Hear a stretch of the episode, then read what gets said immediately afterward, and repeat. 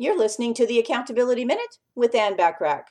Today we're talking about productivity tip number three, which is multitasking is the death of productivity.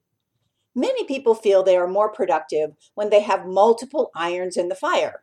Fact is, you are less productive when you focus on more than one task at a time. The reason is because it takes time to start and stop and get involved in a task or activity. And when you're doing more than one task, you will waste precious time gearing up for the new task while winding down from the current one. Tune in tomorrow for productivity tip number four to help you be even more successful. In the meantime, want more from me?